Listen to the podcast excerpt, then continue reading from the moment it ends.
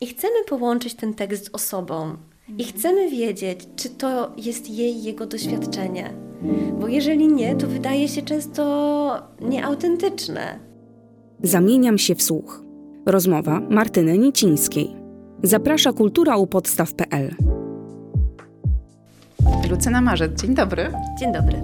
Dzień dobry. Po półtora roku spotkałyśmy się ostatnio dla formalności przedstawię z tą badaczką, filolożką, y, herstoryczką, która zaszczepia miłość do poznawania losów y, wielkopolskich poetek i pisarek wśród swoich studentów. I z Lucyną spotkałyśmy się właśnie półtora roku temu, żeby mm, porozmawiać o jej książce Papiery po Iłakowiczównie. Tak ona się teraz już y, ostatecznie nazywa, taki nosi tytuł, a podtytuł Archiwum jako przedmiot badań. I ja sobie przesłuchałam wczoraj tej rozmowy i zabrakło mi tam dwóch podstawowych pytań. Czego Ci brakowało w innych opracowaniach dotyczących życia Iłakowiczówny, że na początku ta książka miała być bardziej życie i twórczość niż archiwum jako przedmiot badań? W sumie niczego mi nie brakowało. Tylko chciałam pokazać splot trzech elementów życia, twórczości i archiwum. I wydawało mi się to kluczowe, żeby nie e, tworzyć tylko opowieści biograficznej albo opowieści historyczno-literackiej, tylko pokazać, w jaki sposób archiwum stanowi dla nich bazę i jak e, wejście w archiwum przekształca myślenie o życiu i myślenie o twórczości. Ale ten tytuł nikomu się nie podobał ani recenzentowi wewnętrznemu książki, y, ani komitetowi redakcyjnemu. Tytuł y, Archiwum Życiotwórczość i Łakowiczówna, bo wydawało mi się, że to mhm. powie o tej książce wszystko. I bardzo długo szukałam innej formuły.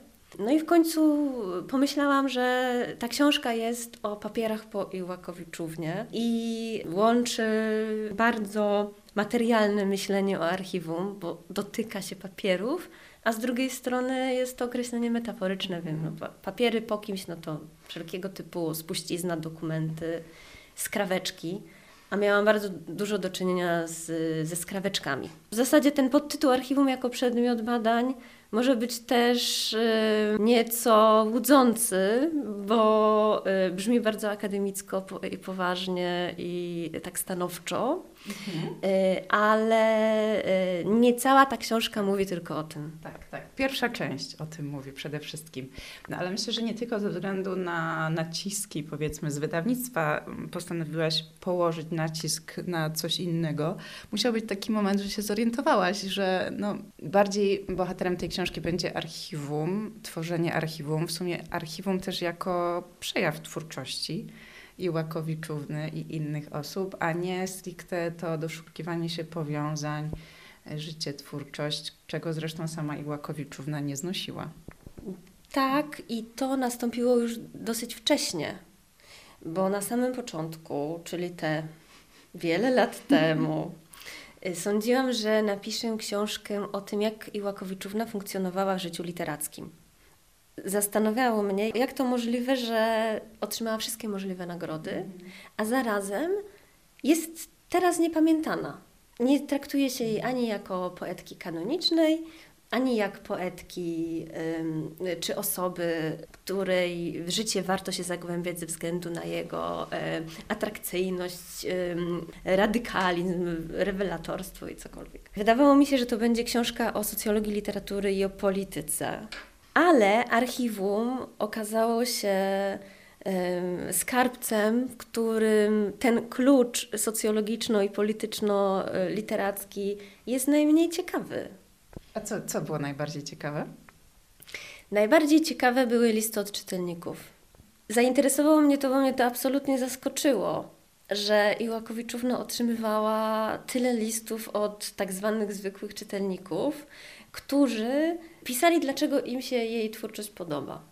Mhm. Rzadko mamy do czegoś takiego dostęp i wiedza historyczno-literacka, z której tworzy się wiedzę akademicką i potem pisze się książki, opowiada się na wykładach i, mhm. i tworzy popularne opracowania ostatecznie. Ona y, powołuje się zazwyczaj na oficjalne źródła recepcji, czyli opinie w prasie i w, i w innych miejscach. No a archiwum służy zazwyczaj po to, żeby mówić o prywatnym życiu. Czyli związki miłosne, rodzinne, y, Niesnaski tam towarzyskie. Tak, choroby, inne takie tematy, intymne. Tak. I to archiwum jest archiwum e, w dużej mierze publicznym, a nie prywatnym, w takim sensie publicznym, że rejestruje te, te życie Iłakowiczówny jako instytucji życia literackiego, jako swego rodzaju celebrytki, e, poważanej, szanowanej, uwielbianej przez niektórych poetki i pisarki, a z drugiej strony, że jest publiczne, bo jest też um, archiwum jej Y, jako swojej własnej sekretarki i swojej własnej ambasadorki, która musi walczyć y, albo dyskutować, debatować z wydawnictwami, z redakcjami, z różnymi instytucjami, y, które mają płacić jej tantiemy za używanie z tak. jej twórczości. Iłakowiczówna świetnie walczyła o swoje, czego no, dowodem może być chociażby ta obszerna mm, część, którą, czy obszerny fragment, który poświęcasz e, jej takiej walki podczas tłumaczenia Anny Kareniny, e, którą chciała w ogóle nazwać Anną Karenin. No, była to walka przegrana, e, ale można się uczyć od Iłakowiczówny asertywności, chociaż myślę, że nie warto wkraczać w takie rejony, w które ona wkraczała, bo potrafiła być E, surowa, e, zimno e, oceniająca i znajdowała takie najczulsze punkty, które dotykała osoby, z którymi mm. chciała wydawnicze batalie wygrać. A rzecz dotyczyła formy i sposobu przekładu Anny Kareniny Książka ta była ogólnie bardzo obciążona w życiu Iłakowiczówny, y, także dlatego, że zamówienie na ten przekład y, nałożyło się na zmiany polityczne y, i reformę pieniężną i wydawało się, że Iłakowiczówni pod koniec lat 40. i na początku 50., że ta książka pozwoli jej przetrwać ekonomicznie, dlatego że straciła prawo do emerytury, nie miała renty, nie mogła y, zarabiać, y, czasopisma nie publikowały jej utworów, nie dostawała zamówień i miała być jej ratunkiem. A okazało się, że straciła bardzo wiele finansowo i jeszcze na dodatek miała tyle kłopotów z redakcją językową książki, bardzo jej zależało na tym, żeby inaczej przekładać nazwiska rosyjskie. Różnego typu frazy lubiła tłumaczyć po swojemu. Zresztą to nie, było, nie dotyczyło tylko przykładów z rosyjskiego, ale także z niemieckiego i innych języków. Jak miała problemy, to posiłkowała się korespondencją z innymi uznanymi tłumaczami. I co do Anny Kareniny, to jej punktem odniesienia był Julian Tuwim. No ale redakcja chciała uwspółcześnić i uprzystępnić ten przekład. Teraz mówi się o tym, że jest to przekład kongenialny. I wszystkie kolejne ekranizacje Anny mhm. Kareniny, y, w, które funkcjonują w Polsce, są oparte na przekładzie Iłakowiczówny, ale ona była bardzo z tego efektu niezadowolona przechodząc bardziej do tej walki o prawo do życia prywatnego, zachowała się także korespondencja z panią Łopatkówną, y, która nieopatrznie chyba, nie wiedząc co ją czeka, postanowiła napisać monografię w stylu życie i twórczość. No i skontaktowała się z, między innymi z siostrą Iłakowiczówny, z panią Barbarą Czerwijowską. Dowiedziała się o tym Iłakowiczówna i postanowiła wkroczyć. Zabroniła kontaktów między panią Łopatkówną a, a siostrą. No i też panie wymieniły y, kilka listów na ten temat między sobą bezpośrednio. Tak, w których Iłakowiczówna napisała wprost, że y, nie życzy sobie pisania o jej sprawach intymnych, y, dopóki żyje. Co dla osoby, która chce napisać, a w tamtym czasie był to standard mhm. pracy, która łączy życie i twórczość I chcę to pisać z miłości, bo Łopatkówna uwielbiała twórczość Iłakowiczówny. jest bardzo bolesne i trudne, i no można powiedzieć, że nie wpłynęło to pozytywnie na pracę akademicką czy karierę akademicką Łopatkówny, bo nie napisała takiej książki, jaką mogłaby napisać, gdyby wykorzystała wiedzę, którą miała. A jak ty oceniasz właśnie to, tą stanowczość Iłakowiczówny w tej kwestii? Jak myślisz, z czego to wynikało? No, tak. Wynikało to z niechęci, y, wstydu, a zarazem poczucia kontroli nad swoim życiem. Wydaje mi się, że pisanie prac typu życie i twórczość o osobach żyjących, a tego chciała Łopatkówna, jest zawsze ryzykowne mhm. i wiąże się z tym, że ktoś zamknie przed nami swoje archiwum, nie odpowie nam na pytania a, i, i brniemy w ym, interpretacje, które są bardzo odległe od prawdy. Mhm. I, I, myślę, że Iłakowiczówna miała prawo powiedzieć i nie, y, Natomiast y, Łopatkówna wybrnęła z tego dobrze, bo napisała książkę interpretacyjną, no, a zarazem jej y, zapał do badania archiwów y, i życia no, jakoś opadł. Zaczęło się od tego, że Łopatkówna właśnie wczytała się w wiersze y, Iłakowiczówny i tam wyłapała taki fragment, w którym mm, czytamy Barbara, nieślubna synowa promienistego Tomasza umiera. Czyli mowa tutaj o, o matce Iłakowiczówny, a tym samym o nieślubnym pochodzeniu e, samej Kazimiery? Czy to właśnie było to jedyne wyznanie dotyczące pochodzenia e, Iłakowiczówny? Mówiła o tym swoim bliskim, ale w żadnym e, tekście literackim ani wywiadzie nie przyznała się do tego inaczej niż w ten sposób. Teraz nie czytamy tego jako bardzo zawoalowane wyznanie. Wydaje się to dość oczywiste. Ale wtedy Łopatków na coś odkryła? Po prostu domyśliła się, że Barbara to matka Iłakowiczówny i że skoro była nieślubną synową promienistego Zana, a promienisty Zan to przyjaciel y, Mickiewicza, y, no to jest wprost podana osoba. Mhm. To nie jest szyfr, mhm. tylko mamy bardzo dużo wskazówek, o kogo chodzi. Choć oczywiście w samym tekście y, z rozbitego fotoplastikonu, bo to stąd pochodzi, nie ma żadnej sugestii, że jest to wyznanie samej Iłakowiczówny. No i na tym polega szyfrowanie swojej autobiografii. To robi bardzo dużo pisarek i pisarzy, którzy z jednej strony odczuwają bardzo silny impuls pisania o sobie i opowiadaniu y, swojego doświadczenia, a z drugiej strony chcą to zrobić na tyle dyskretnie, żeby móc wyrazić, ale nie zachęcić do tego typu poszukiwań i do niewygodnych pytań w trakcie wywiadów prasowych, telewizyjnych i innych mhm. o to, jak to było naprawdę. Mhm.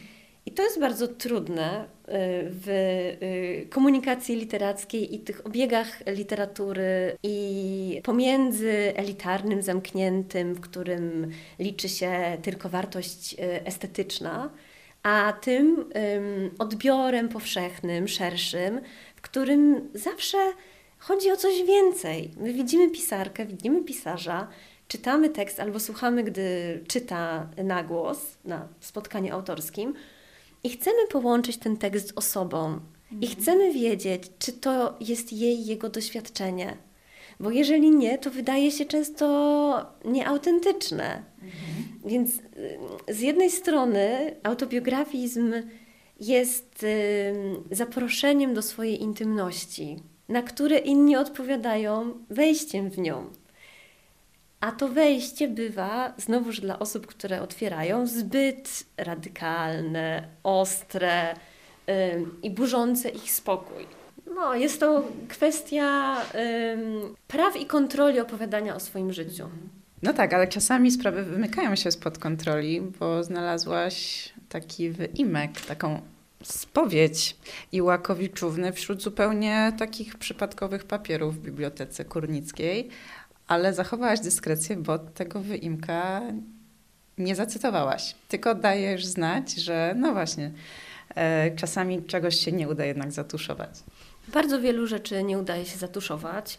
I w przypadku Iłakowiczówny wynikało to przede wszystkim z tego, że nie tworzyła swojego archiwum sama, ponieważ w ostatnich dwóch, nawet trzech dekadach życia była osobą niewidzącą i schorowaną, zniedołężniałą.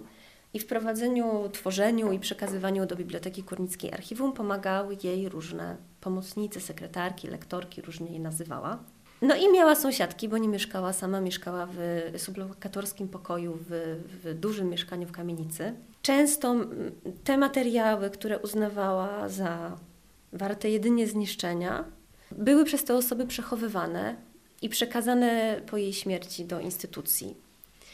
E, dlatego, że osoby te uznały, że są wartościowe i że wszystko, co związane z Iłakowiczówną, powinno zostać zachowane co jest właśnie taką mm, y, też trudną rolą mm, tych, którzy y, mierzą się z spuścizną osoby, która mniej myśli o takiej mhm. biograficzno-przyszłościowej wizji swojego życia, tego życia po śmierci, które potem reprodukuje się w podręcznikach y, i y, opracowaniach różnego typu książkach popularnych.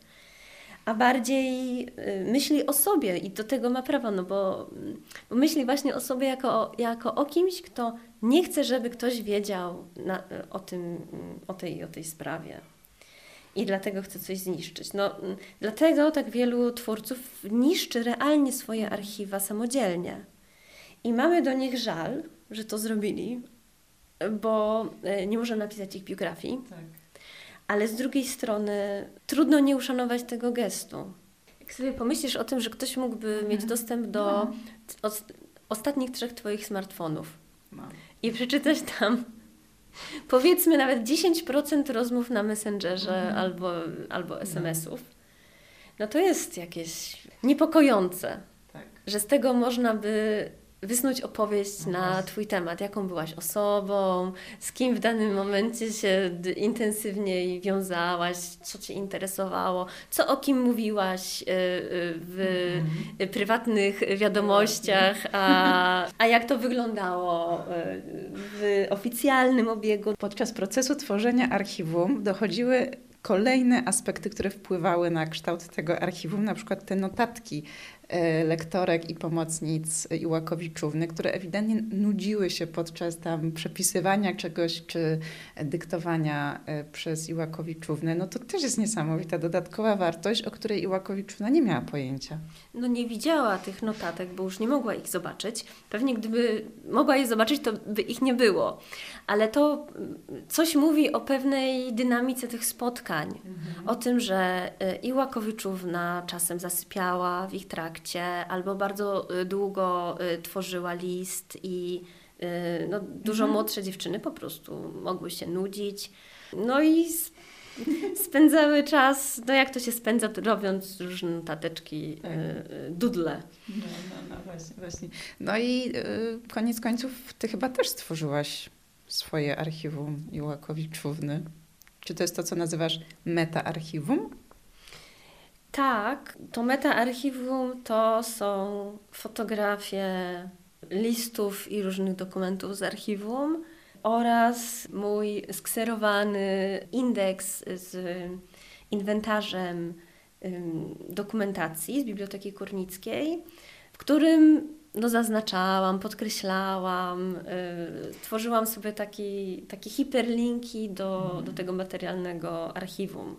Nawet zaznaczałam, którego dnia robiłam fotografię, żeby potem móc w y, archiwum zdjęć y, łatwiej Aha. to odnaleźć. Mam tam dużo takich notatek, które już teraz nic dla mnie nie znaczą, ale kiedy potem przerabiałam materiał i odczytywałam, no to, to miało mhm. dla mnie znaczenie, bo łatwiej się szukało.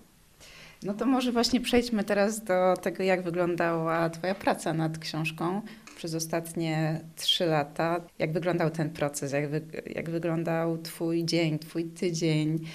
Y, czy tak jak sobie wyobrażam, że po prostu tam przynosiłaś się do kurnika na długie tygodnie i spacerkiem przez arboretum wchodziłaś do biblioteki i tam po prostu się zaszywałaś, wyłączałaś telefon i prowadziłaś życie, no, mniszki. O godzinie 9.30 był PKS na dworcu w Poznaniu. Y, który zawoził mnie i zazwyczaj ten sam zestaw osób do kurnika. I, i dwóch czy trzech y, kierowców się zmieniało i zmieniali też inny zestaw y, muzyczny. To jest bardzo powtarzalna i do pewnego stopnia monotonna praca, jeśli opowiadamy o tym, jak ona przebiega. No bo właśnie przyjeżdża się otwiera się te e, same drzwi, wchodzi po tych samych schodach, e, siada w tym samym miejscu w czytelni, a potem otwiera się kolejną teczkę. No i to, co się dzieje w tej teczce, to, co wynika e, z listów, dokumentów, notatek, bywa niespodzianką, ale bywa też powtórzeniem tego, co było w teczkach poprzednich. Mhm ta praca nie wygląda tak e, atrakcyjnie, jak, jak e, wydaje się, gdy się ogląda e, film Opętanie albo czyta Pulwerkopf Pasewicza. To nie jest aż tak fajerwerkowe. Natomiast to, że archiwum Iły było w Kurniku, w zamku, obok którego jest cudowny arboretum, do którego zawsze zachodziłam po pracy i wychodziłam tak, żeby chociaż przez pół godziny y, przejść się wśród y, drzew i krzewów, zanim wrócę do Poznania, było dodatkową wartością, która sprawiała, że to było bardzo przyjemne. A poza Kurnik też wyjeżdżałaś w, w celu prowadzenia badań? Tak, byłam i w Krakowie, w Polskiej Akademii Umiejętności, yy, i w Warszawie, w Bibliotece Narodowej. A w Moskwie byłaś? Nie, nie byłam y, w Rosji, ani, ani w Moskwie, y, ani w innych miejscach. Nie byłam też w Wilnie stwierdziłam, że skupię się na tym archiwum jako pewnej kolekcji kompozycji twórczej i mhm. bardziej będzie mnie interesować to praktykowanie archiwum i tworzenie archiwum e, przez Iłakowiczównę i osoby, które były wokół niej, niż samo e, zbieranie wiedzy o Iłakowiczównie. Mhm. Bo pytam o tą Moskwę, bo, mm, bo miałaś wgląd do, do pewnej dokumentacji, ale nie wiem, może nie chcesz o tym mówić. Mogę, mogę powiedzieć. Otrzymałam ogromną pomoc od y, wielu osób, czasem zupełnie mi nieznanych, ale poleconych przez kogoś, kogo znałam, y, które pomagały mi zrozumieć fotografie, dokumenty, listy i dać wiedzę, której nie wyniosłabym z samej analizy tego jednego archiwum nie zawsze była to wiedza, którą potem zużytkowałam opowiadając o niej. Też nie chodziło o to, żeby objaśnić każdy dokument. Mhm. Tylko było mi to potrzebne, żeby zrozumieć głębiej y, i archiwum, i, i Łagowiczówny. To ja Ci bardzo dziękuję za spotkanie, y, za tą pracę, którą wykonałaś, ogromną, za Twoje poświęcenie. I czy to jest habilitacja, dobrze pamiętam? Nie wiem, czy się uda w ciągu e, roku kalendarzowego zamknąć proces habilitacyjny. Wszystko zależy oczywiście od recenzentów, czy uznają, że jest to książka, która kwalifikuje się jako książka e, habilitacyjna. No, mam wielką nadzieję, że tak. No to ja, ja również trzymam kciuki i życzę Ci teraz e, no, chwili oddechu. Jak nie już w czerwcu, to chociażby w wakacje akademickie. Bardzo dziękuję. Lucyna Marzec, doktor, już prawie habilitowana. Dzięki wielkie. Zamieniam się w słuch. Rozmowy Martyny Nicińskiej.